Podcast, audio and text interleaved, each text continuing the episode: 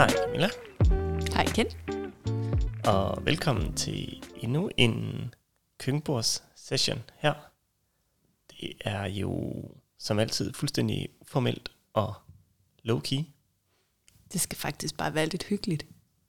Ja, og det synes jeg også, det er. Mm. I dag, der sidder vi øh, modsat sidste gang. Der sidder vi i Valby. I dag, der sidder vi i Randers, Det gør vi. i min hule. Mm. Og øh, jeg har fundet lidt godt frem til os. Mm. Skænket det i et glas. Godt med isterninger. Mm. Og en lille bitte appelsin strimmel. Mm. Fordi i dag, der skal det handle om noget, der starter med N og slutter på Roni. Dagens afsnit handler om Negroni. Ja. Det er jo noget, vi har nørdet rimelig meget, faktisk. Mm. Jeg tænkte på, om vi skulle, øhm, om vi skulle øh, lave sådan et, et, en klassisk opbygning med, hvor vi øh, snakker lidt om øh, cocktailens oprindelse, og sådan den lidt sådan historiske udvikling på Negronien, og så øh, vores helt egen øh, uudfattelige øh, store øh, forkærlighed til præcis den her cocktail.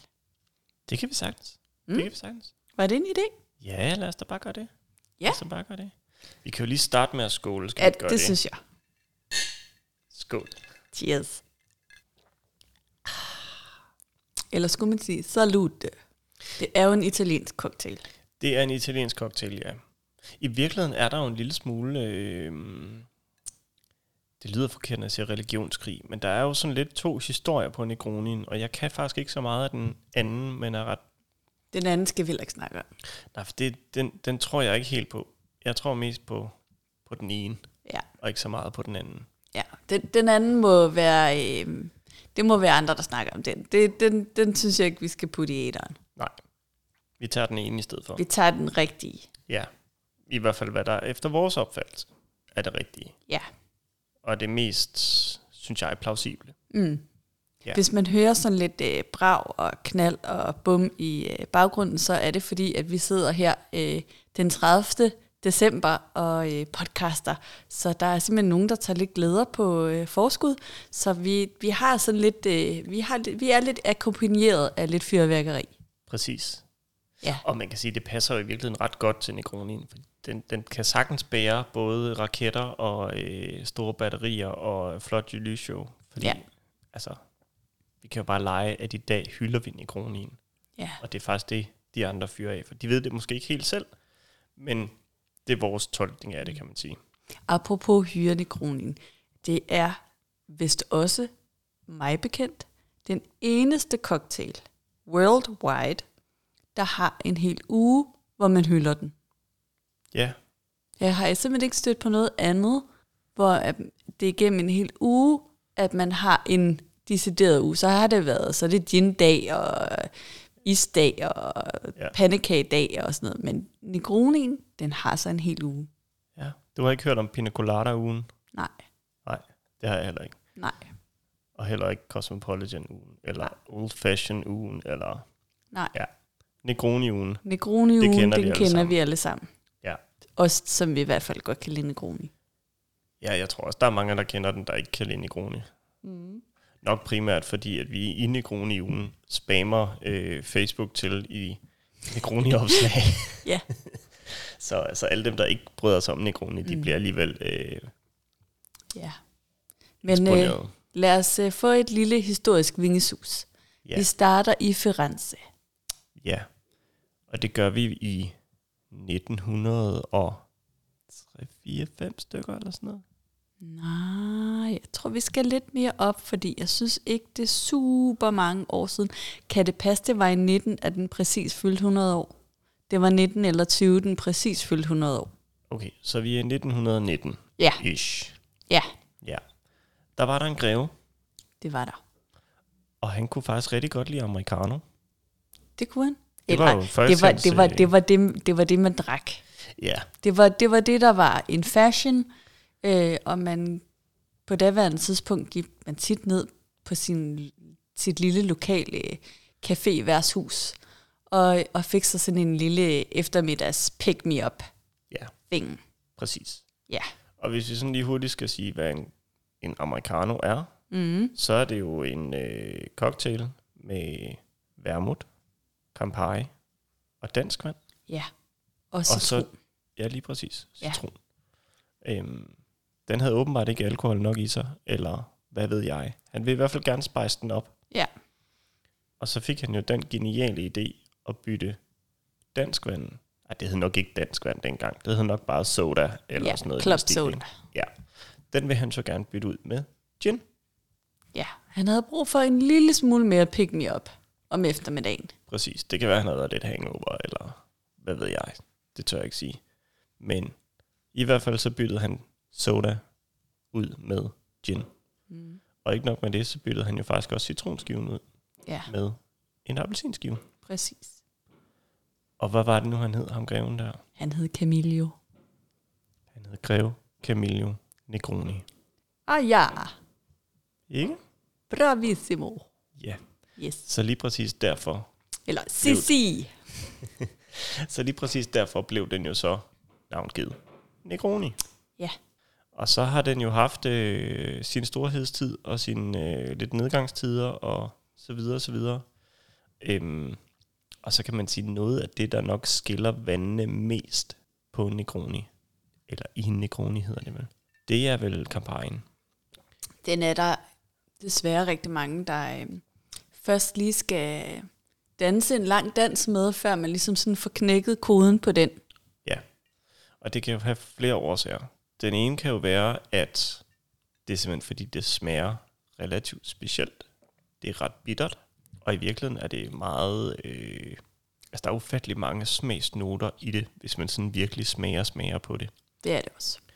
Jeg tror, at det man først møder, inden man sådan begynder at sådan finsmage på en, en kampagne, det er, at først så bliver man sådan faktisk overvældet over den der sådan meget florale, meget sødmefyldte, øh, friske appelsinis, og så kommer smækket bagefter med den der ekstrem bitterhed.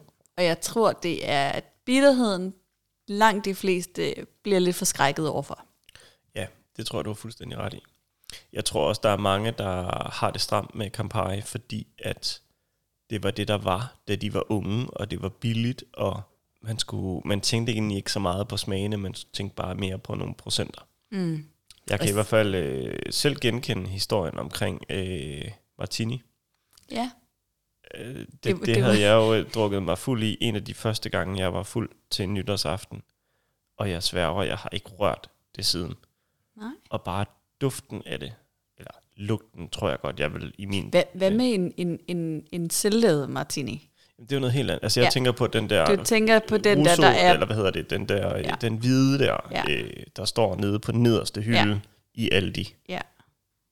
Øh, Det er den, du har øh, Ja, og den har, den har jeg det stramt med i for dag. voldsom med til at ja, starte på. fordi det, det smager jo i virkeligheden ikke super godt, vel? Og når man så drikker for meget af det, og man...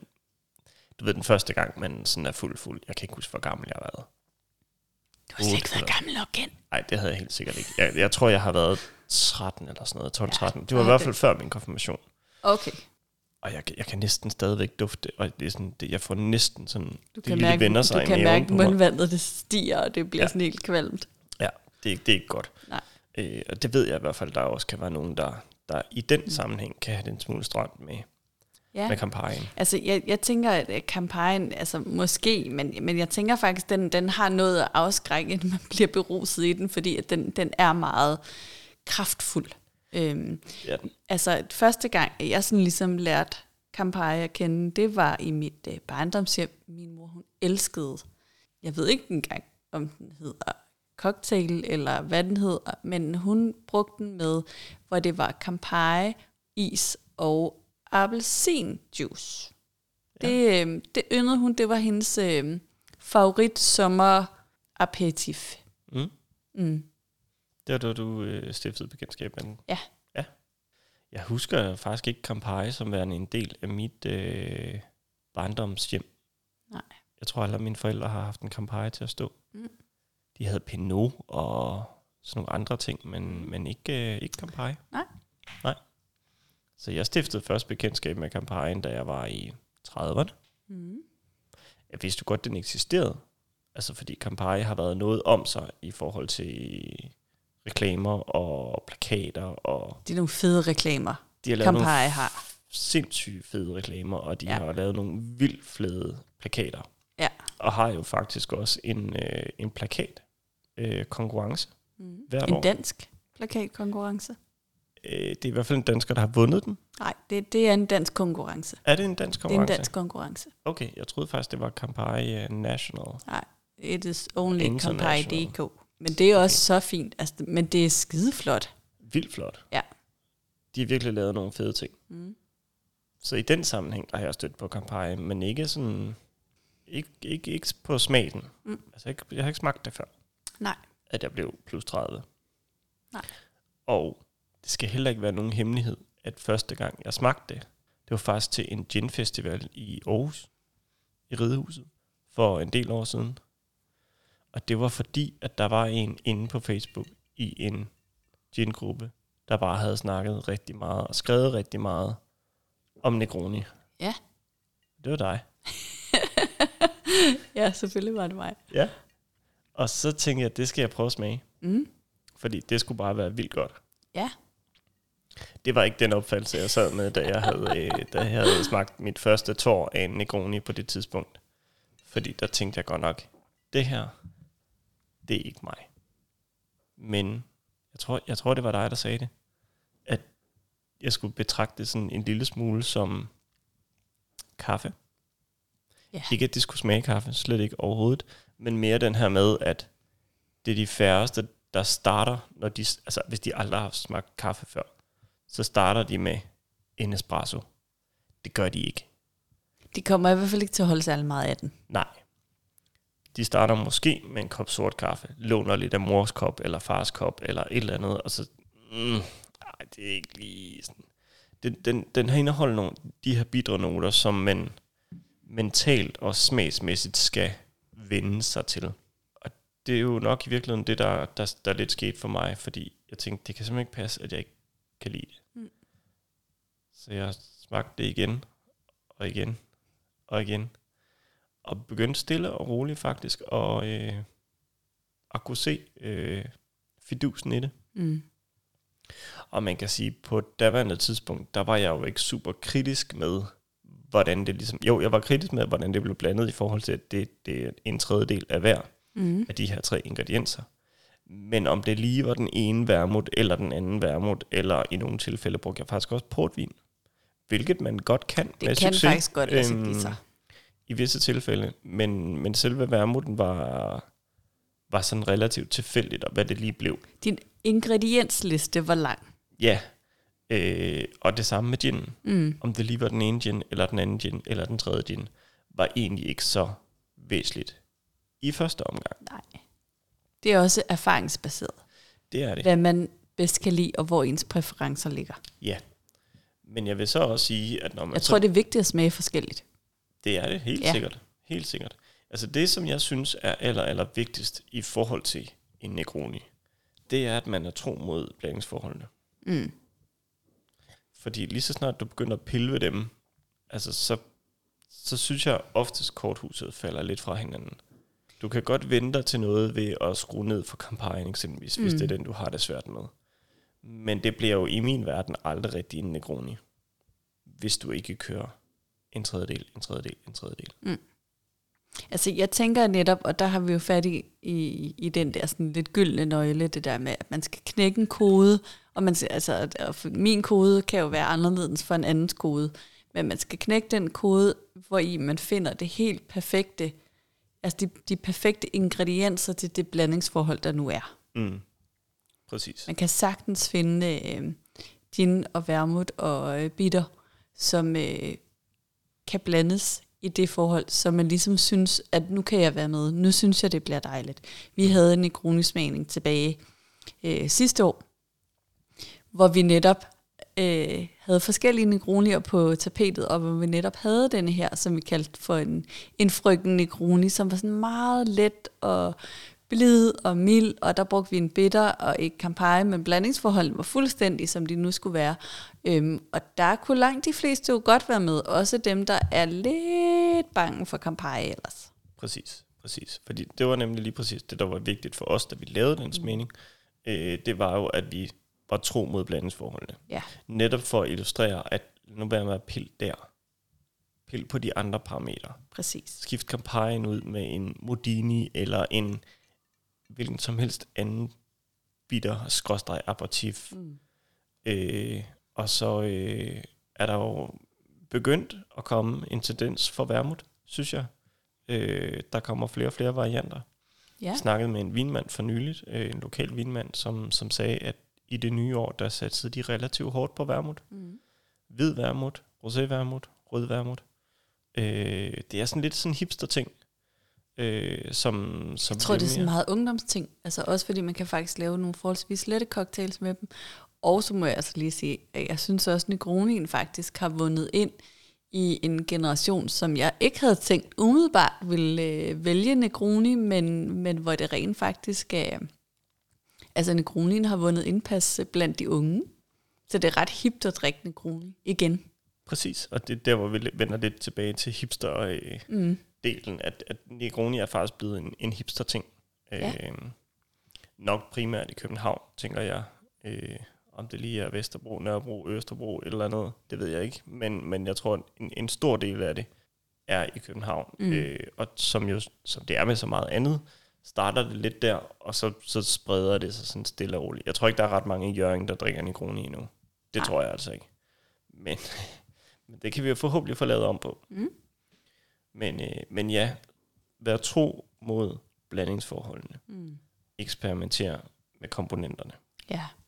Det synes jeg er den rigtige fremgangsmåde. Men som sagt, en på papiret meget simpel cocktail, Mm. men i praksis faktisk ekstremt kompleks. Ja. Fordi når man har lige del af hver, så er samspillet mellem de tre ting ufattelig vigtigt.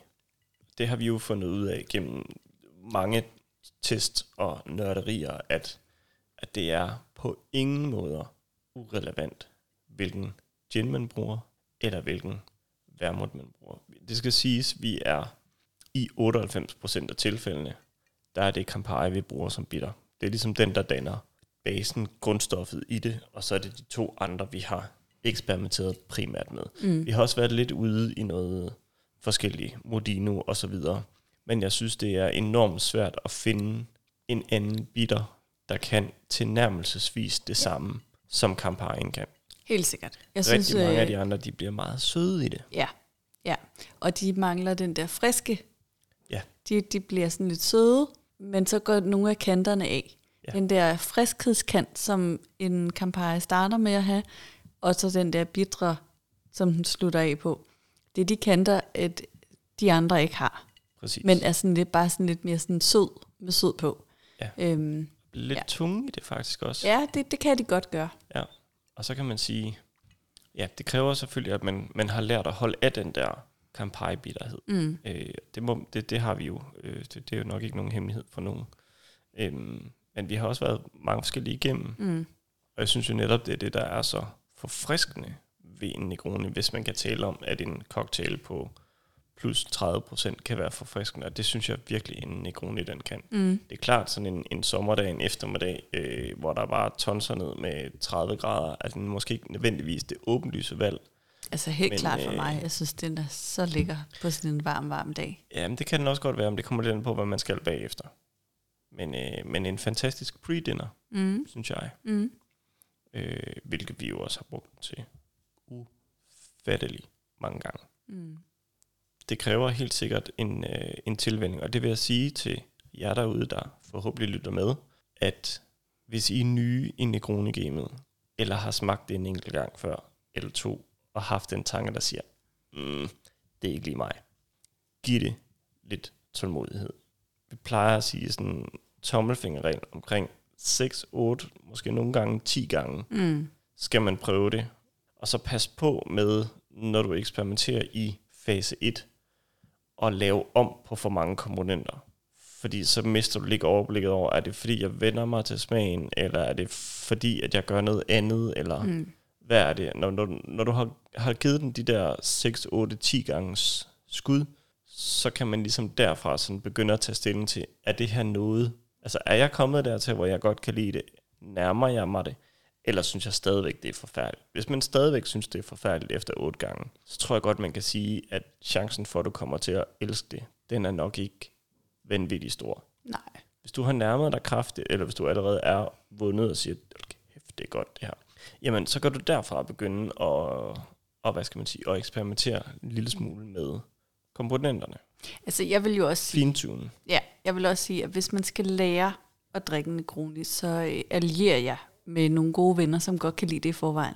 Fordi de har nemlig en god værmod. De har en god gin til ligesom at sparke øh, og spille op imod den her kampagne. Og det er jo det, også meget det, det handler om. Altså det, det er jo den der smagskompleksitet og, og, og sådan en gyldne nøgle, man lige skal finde. Øhm, og når man er helt ny i det, bevares, jeg taler egne erfaringer, så vælger man jo ikke den vildeste gin, man har. Man vælger jo heller ikke den dyreste vermut, man kan finde. Øhm, fordi man lige skal afprøve noget, så skal man jo ikke ruineres i det. Men lige præcis på Negroni-delen, altså så der, der, der er komponenterne, altså det er en cocktail med muller, og det er altså både gin og vermut skal have en del karakter for at kunne spille med. Præcis. Præcis. Og det Så, nemlig så lige- derfor, tage ud og drikke med nogen, som har vildt styr på det. Fordi så, så, så får man oftest en Negroni for en lidt højere hylde, end den man umiddelbart selv vil vælge. Fordi altså, da jeg startede på Negroni, der, der, der lå jeg lige og skravede øh, altså i overfladen af... er nederste hylde. Ja, helt sikkert. Ja, præcis. Og det giver jo også god nok mening, sådan rent tankemæssigt, at sige, ah, jeg ved ikke lige helt, om det er noget, jeg gider ikke lige at ofre min, min gode gin, eller min dyreste gin. Og det behøves jo heller ikke at være den dyreste gin, der fungerer bedst i den. Slet ikke overhovedet. Men det kræver bare, at man finder den rigtige gin. Ja. Det er ikke så tit, at den står på nederste hylde. Nej, altså man skal finde en gin, der har noget karakter. Ja. Noget kant, noget mulle, noget kraft. Præcis, og det er nemlig lige præcis derfor, hvis vi vender lidt tilbage til det her med, hvor kompleks en cocktail den mm. er. Fordi når du har lige dele af hver, altså en tredjedel vermut, en tredjedel Campari og en tredjedel gin, så betyder alle dele bare lige meget. Mm. Det vil sige, hvis du har en, en, en, en Campari er jo som den er, hvis det er det, du tager som udgangspunkt. Hvis du så har en gin, der er for svag i karakter, eller måske ovenikøbet også en vermut, der er lidt for svag i karakteren, jamen så bliver de savet midt over af Camparien. Mm. Altså, de- den får ingen modspil overhovedet. Og det er super vigtigt, at den får det. Så man skal virkelig finde nogle komponenter, der hver især virkelig har noget smag og noget karakter. Ja, Øh. for ellers er der ikke nogen harmoni i din cocktail. Nej, lige præcis. Og også meget gerne med smage, der kan kombinere hinanden, eller hvad skal man sige, under, underbygge hinanden. Ja. Øh, jeg tror, hvis du tager sådan en infuseret øh, pink gin, selvom den måske har været dyr, så har jeg svært ved at forestille mig, at det kan komme til at fungere godt i en, i en, en Negroni, Mm. fordi den smagsmæssigt ligger langt fra de to andre dele. Mm. Altså, jeg tænker vel også, at det er derfor, at det er sådan en cocktail, der er sådan ligesom af, af, af benchmarken inden for... Øh, Ja, for bartender. ja, præcis. Ja. Altså det her med, at hvis du, kan, hvis du kan lave en god Negroni, så er du en god bartender. Ja. Det er det, de måler hinanden på. Det er det i hvert fald øh, som udgangspunkt nogle af de her top bartender. Ja. Det, er, det er det, de bruger som benchmark på, øh, på forskellige øh, beværtninger ja. øh, og cocktailbar og så videre. Det er jo netop det her med mestre med Negronien. Jamen, så er der en god chance for, at de har styr på mange andre ting. Præcis. Ligesom at en, Det synes jeg, der er lidt cool. en carbonara eksempelvis kan være for kokke med italienske, hvad skal man sige, enten aner eller italiensk interesse. Der kan en carbonara godt være, være sådan en, en benchmark. Mm. Bruger de æg, bruger de fløde. Det er jo sådan en virkelig religion, øh, eller ikke en religion, men det er sådan en meget skældsættende ting i en, kam- i en, en carbonara, om man bruger det ene eller det andet, eller nogen bruger måske begge dele. Øh, der, der fungerer Carparien som et, øh, eller undskyld, der fungerer Negronien som et benchmark for rigtig mange cocktail bartendere. Mm. Der er jo en frisk Negroni.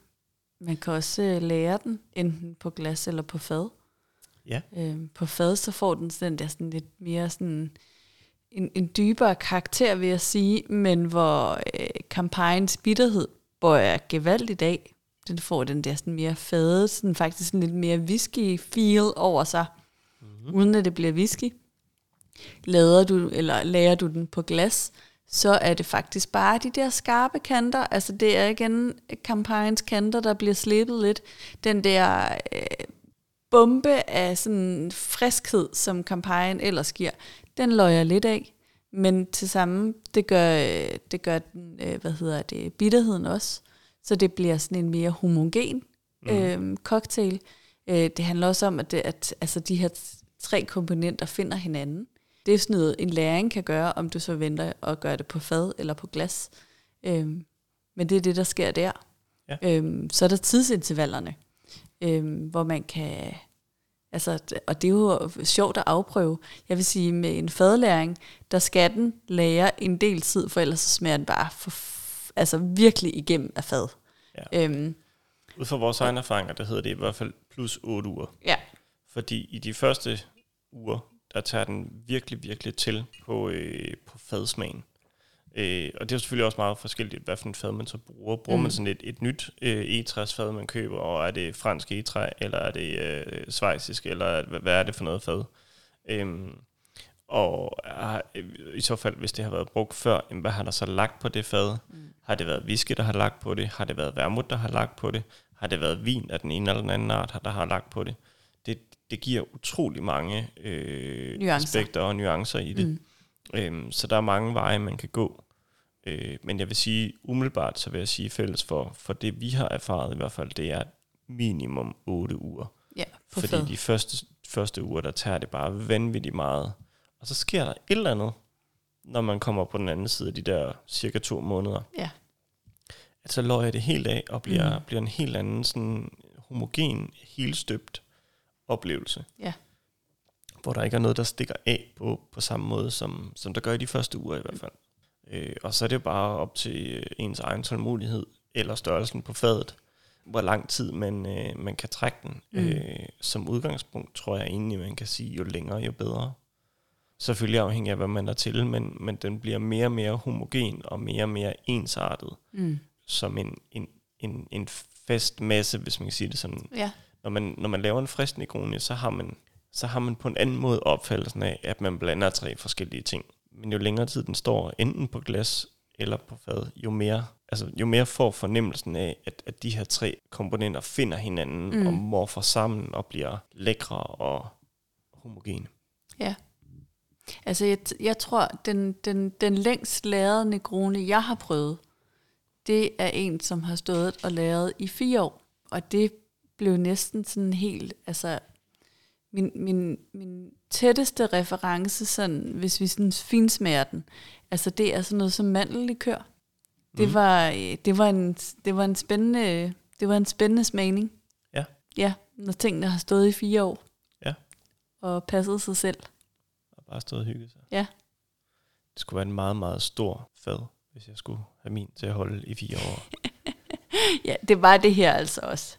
Det, det var på sådan en glaskolbe, som man i gamle dage fandt ned i sine forældres kælder, når de stod og skulle prøve at lave noget vin selv og sådan noget. Jamen, de er vel også på de der 15-20 liter. Ja. Ja, så kan det godt ske, at der være en liters tilbage efter fire år.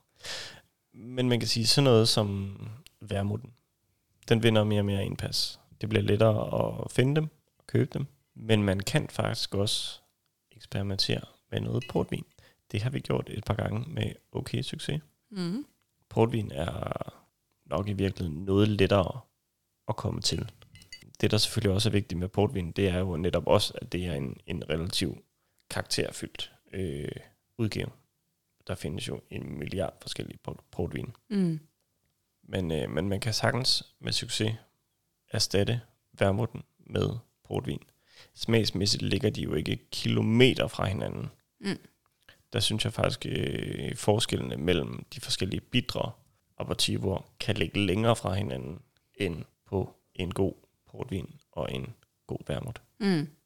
Så hvis ikke lige man har en vermut i skabet, så kunne det være et alternativ at forsøge sig med det. Det ændrer ikke på, at den rigtige gåseøjne kan I ikke se, fordi der er lyd på og ikke billede på. Men det er vermut. Rød vermut. Ja. Så er der garnish. Uha, ja. Garnish til en Negroni Mm. kan jo være flere forskellige ting. Eller den kan som udgangspunkt være appelsin og appelsin. Ja. Men det kan Men Men en være en appelsin- appelsin i mange former, Ja. og mange øh, størrelser, og mange øh, forarbejdninger. Det kan være en appelsinskive. Hvad er din foretrukne? Min foretrukne er Mm. helt klart sådan en, en, en, en helt frisk, lækker, økologisk. Meget vigtigt, den er økologisk. Appelsin, Ingen overfladebehandling. hvor man lige tager en tyndskræller, og så lige tager sådan et, et godt stykke skrald. Skal. Er det Skal. skrald eller Nej, skal? det, det hedder skal. Hedder det skal? Skrald, skrald, det er sådan noget, vi går ud med. Skal, det er sådan Jamen, noget, vi putter i vores negroni. Appelsin skal. Og så lige, man, man lige vrider den Mm. hen over, øh, hen over cocktailen, når du har blandet den, fordi så får du sådan et, et sprøjt, eller hvad skal man sige, sådan et, ja, af de her Eteriske eteriske olier, olier. der Åh, sidder i skallen. Det er så flot, dem der også skal lave sådan et fotografi, hvor man sådan kan se det bare sådan sprøjter ud. Ej, ja. det er så flot. Og så dufter det jo helt fantastisk. Så dejligt. Det er min foretrukne. Mm. Men du kan også bruge en appelsinskive. Om det er en skive eller en båd, det gør jo ikke den store praktiske forskel. Men du kan også bruge en dehydreret appelsinskive. Mm. Det er også en mulighed. Mm. Det giver en anden smag. Ja. Men, øh, men min favorit er helt klart appelsinskallen. Mm. Lige vreden henover, så det frigiver de eteriske olier. Og man kan sådan se, hvordan at det ligger sig i overfladen. Og man kan faktisk, I kender garanteret det her med, at man, man går hen over en parkeringsplads, og man kan se, at der er en bil, der har lægget olie eller benzin eller et eller andet. Det, det giver sådan et, et farve øh, mønster, sådan et farveflow. Det kan du faktisk godt ane i Negronien, når du... Øh, Altså, den, den bryder lidt overfladen, så Den- man sådan ligesom kan se, at olierne ligger sig på overfladen af glasset. Ja, og det har sådan en, en svagt, sådan lidt lilla grøn øh, nuance, det ved jeg ikke, du har lagt mærke til, men det er jo typisk den her olie. Det, sådan, hvis en bil har lægget olie på en parkeringsplads, eller benzin, eller et eller andet, så får det fuldstændig samme øh, look. Du kan sådan fornemme, at du har sådan nogle, nogle lilla og nogle grønlige nuancer. Nu er jeg ikke det vildeste bilmenneske, så Nej, Camilla, Men- det har du ikke. Du har ikke kørekort i en alder af plus 40, og har aldrig Ja. haft det. nej. Så nej, det ved jeg godt. Men øh, det er vi nogle Ja. andre, der er. I know. Men, og trickset er faktisk, synes jeg, når man nu bruger sådan en appelsin skal og har vredet den, så simpelthen også lige sådan køre rundt på glasset. Jeg lige kører rundt i kanten der. Ja, ja lige præcis, fordi Ja. ja. det, det, det gør altså noget fortræffeligt. Og så, så må jeg ærligt indrømme, øhm, nu lever vi i en verden, undgå madspil og alt sådan noget, så jeg kan altså faktisk godt finde på, at når jeg nu har brugt skallen, eller rigtig meget af en skal af en, appelsin, så, så, så går jeg ind og bruger noget bådværk bagefter. Mm. Eller hvis jeg står med en appelsin, der er en lille smule træt, altså så, så skallen, den er, den er også lidt tør. Altså der, er- der er ikke meget at komme efter. Så er det der, jeg går ind og bruger bådene. Ja. Eller skiverne, eller hvad man nu har Ja, lyst til. ja, ja. Men, men Det, der selvfølgelig er vigtigt, når du bruger, altså du skal jo ikke kun vride den henover og køre rundt i kanten. Du Ej, skal også den skal putte også hele ned skralden af Ned skallen ned i. Ja. Ja. Og der kan man jo, hvis man er sådan ekstra avantgarde, så kan man jo begynde at skære den ud og lave specielle former, og altså virkelig få det til at se super delikat og lækkert ud, absolut. hvis man er god med en Ja. ja. kniv. Ja, Der er masser af inspiration at hente på alle mulige steder, når man bare man skriver Negroni, så øh, der er så mange flotte. Ja. Vi kan anbefale, at man går både på Instagram eller Facebook og følger House of Negroni. De laver altså virkelig nogle super lækre billeder, og de er gode til at dele nogle af de her virkelig, virkelig lækre, appetitlige Negroni-billeder fra alle mulige brugere, der lægger det op og tagger House of Negroni. Mm. Hvilket faktisk minder om, vi lavede en konkurrence på Jeg et skulle tidspunkt, til at Camilla. sige det. Jeg skulle lige til at sige Var det lige et lille hint til mig der? Hvordan, øh, hvordan var det nu, den der konkurrence, den, den, den var, Camilla? Ej, altså, første gang, så vandt du, fordi du havde lavet et eller andet grafisk lækkert design over en Negroni. Altså selvfølgelig kendt du grafisk designer, jeg er bare sådan en lille... øh, Det skal siges, det der konkurrencen gik ud på, det var, Camilla og jeg ved den middag. Hvem kan være den første, der får House of Negroni til at dele ens billede eller story på Ja. Instagram? Og det kunne kendt selvfølgelig af flere omgange. Første gang, så snød du med at lave sådan en lækker grafisk design, og hvor jeg lige måtte sige, ho ho, er det en lille smule snyd, fordi det var ikke det, vi aftalte. Vi aftalte et billede, jeg kan jo ikke lave sådan noget grafisk noget. Og så var du faktisk så stor og så sige, det er også rigtigt. Den gælder ikke, så laver vi en til. Og så lavede du sådan en eller anden kilder med dit marmorbord og skåret ud i, altså alt for fancy til mig. Jeg, jeg, der er jeg sådan lidt mere, jeg er lidt mere rough. Øh, så der vandt du igen. Ja. Så jo, jeg skylder dig faktisk stadigvæk en, en middag med ja. den på. Det var nu ikke så meget middag, end jeg hensyn til. Det var mere House of Negroni-historien, ja. jeg synes, der var sjovt. Det andet finder vi nok ud af. Ja, Men, det gør øh, vi helt sikkert. Men jo. Men du vandt ja. igen, og så en gang til. Bare sådan lige for at sætte trumf på. I know. Det var ikke min pointe. Min pointe var, at hvis man laver nogle lækre ting, så er de ja. gode til at dele det. Ja. Hvilket kan være til glæde for alle mulige andre, der følger dem, og så videre. Præcis. Og man må de har mange billeder. Ja, og Negroni er bare en ufattelig smuk cocktail. Det er det. Altså den her dybe, dybe røde farve, kombineret med et lækkert glas, med noget isterning. Typisk så har de jo nogle af de her store isblokke i klar is, hvor de så også nogle gange er sådan et Dem, der har de der stempler. I. Ja, det er så flot. Det ser så flot ud. Og hvis det er sådan en appelsin skal, den så lige er skåret virkelig lækkert ud. Altså, det er sådan, Picture det, perfect. det ser bare piv godt ud. Det gør det. Ja. Det gør det. Så Men følg dem. Nu øh, sagde du lige en flot rød farve. Ja. Hvordan har du det med hvid negroni? Jamen, jeg har det faktisk fint med hvid negroni. Jeg kan godt lide det. Øh, men jeg er ikke så stor fan af hvid negroni, som jeg er af den traditionelle røde negroni. Mm. Den, er, den er nok lidt mere... Nu skal jeg passe på, hvad jeg siger i disse ligestillingstider. Men jeg tror godt, jeg vil våge pelsen at sige, at den hvide negroni oftest er en lille smule mere kvindevenligt. Altså, jeg tror ikke, at kampagnen øh, har sådan kønsbaseret øh, prædikat på sig. Men det er rigtigt, at man en lille smule, lille smule bange for, øh, altså apropos, nu siger du, du har det lidt med martini og sådan noget. Øhm, altså, jeg vil faktisk våge at sige, at den hvide Negroni læner sig rigtig meget pænt op af en virkelig, virkelig god øh, martini. Ja, men den, den martini, jeg fik, var jo ikke god. Den var bare billig, og der var procenter i. Det var ja. det, det handlede om den gang. Ja, men, men den, den, den, den læner sig op til en lille smule, et lille andet publikum. Altså dem, som virkelig godt kan lide sådan en god martini, de vil helt sikkert også sætte pris på en hvid Negroni. Ja. Jeg kan lide begge dele, men, men det er klart, at øh, den, den, den hvide Negroni har fravær af den der sådan friske bitterhed. Ja. Øh, fordi det er... Øh, der kommer måske, af god grund ikke Campari i. Nej, det gør der ikke. Fordi vi skylder er... måske virkelig lige at fortælle, hvordan man laver en hvid Negroni. Ja. Fordi det gør man jo selvfølgelig på hvid vermut, kontra den røde traditionelle, man bruger i en traditionel Negroni. Der laver man den på hvid vermut. Man laver den på gin. Men i stedet for Campari, så bruger man typisk det, man kalder for, hedder det lille? Ja, ja. det er det i hvert fald det, der er nemmest at komme til. Som aperitivo ja. delen. Ja. Og det er fuldstændig efter samme opskrift. En tredjedel af hver. Røres rigtig godt med is. Mm.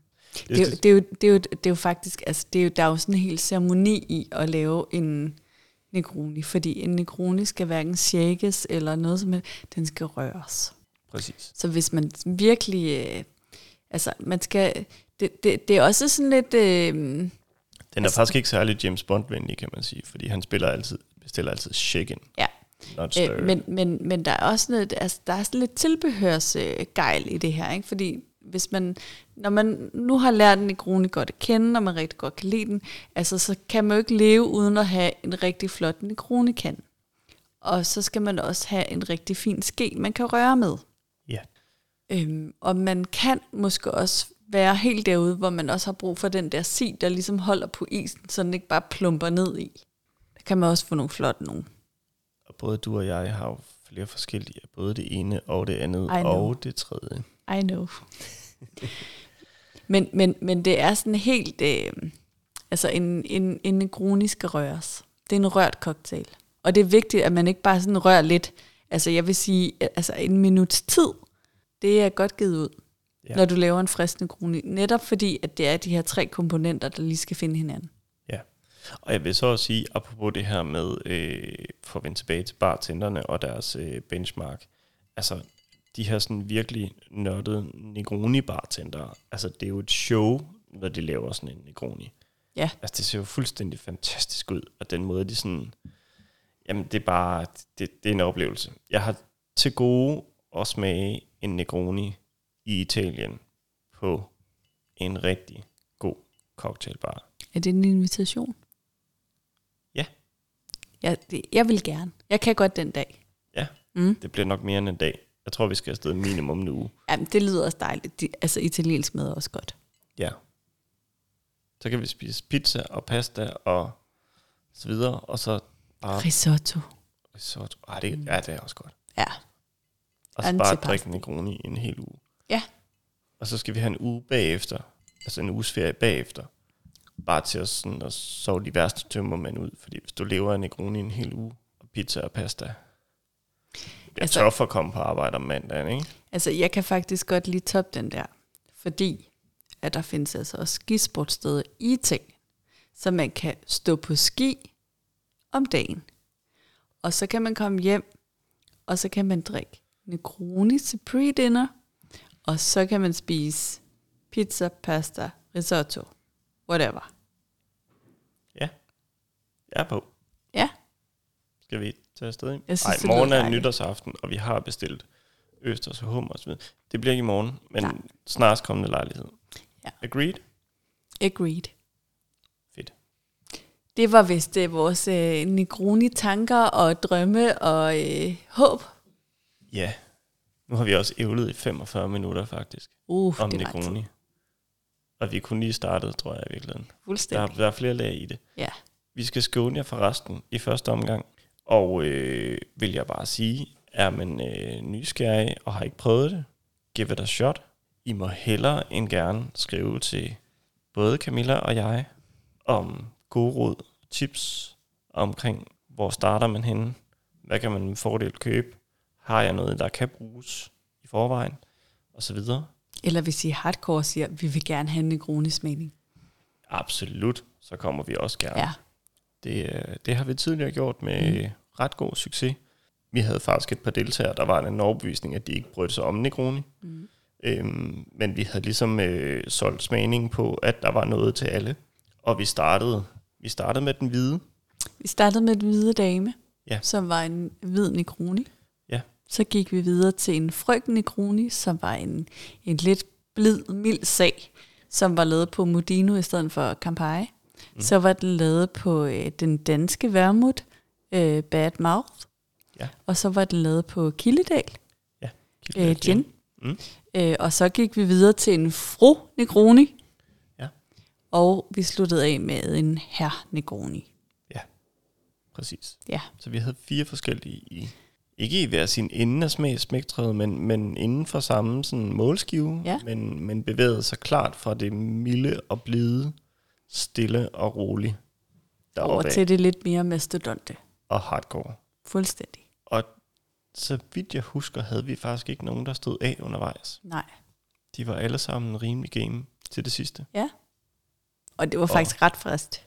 Men en Negroni-smagning til hver en tid. Vil vi super gerne. Altid. Og er man ikke lige helt der, må I hellere end gerne skrive til enten hende, Camilla, eller jeg, om gode råd og tips. Så vil vi hellere end gerne gøre, hvad vi kan for at spread the words. Er man Facebooker, så har vi, det er godt nok ved at være et stykke tid siden, vi har øh, haft liv i gruppen. Men den findes. Findes en Ej, der, der er stadigvæk lidt liv i den. Ja, der findes Jeg en- liker alt, hvad der er i den, fordi jeg kan godt lide Negroni. Ja, jeg har nok ikke selv været så god til at være aktiv derinde, tror jeg ikke. Men der findes en Facebook-gruppe, der hedder Negroni Nørderier, øh, hvor man kan poste lækre billeder, almindelige billeder, de billeder I tager, alt er velkommen, og I er så velkommen til at spørge, søge råd, søge guidance, whatever. Så vil øh, jeg og Camilla og alle andre uden tvivl gøre alt, hvad der står i deres magt for at hjælpe jer så godt som muligt Absolut. Kom med gode en, idéer. Og hvor kan man købe hvorhenne, og alt sådan noget. Øh, Der er, altså, den er ikke så stor gruppe, men det er en rigtig, rigtig sød gruppe. Præcis. Og kompetent. Absolut. Absolut. Så øh, Ja. der er kun gode råd at finde der. Helt sikkert. Vi vil øh, takke af for i dag, og øh, håber, I nød at lytte med.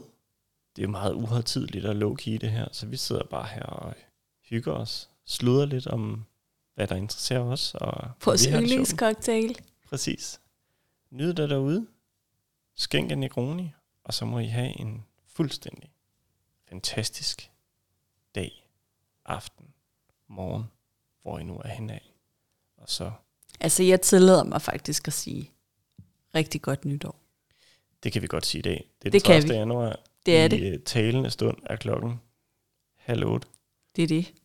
Vi er ikke nået længere til pre-dinner drink, men øh, nyd det derude, og øh, håber vi ses lige pludselig. Og så må I have en dejlig aften, dag, whatever.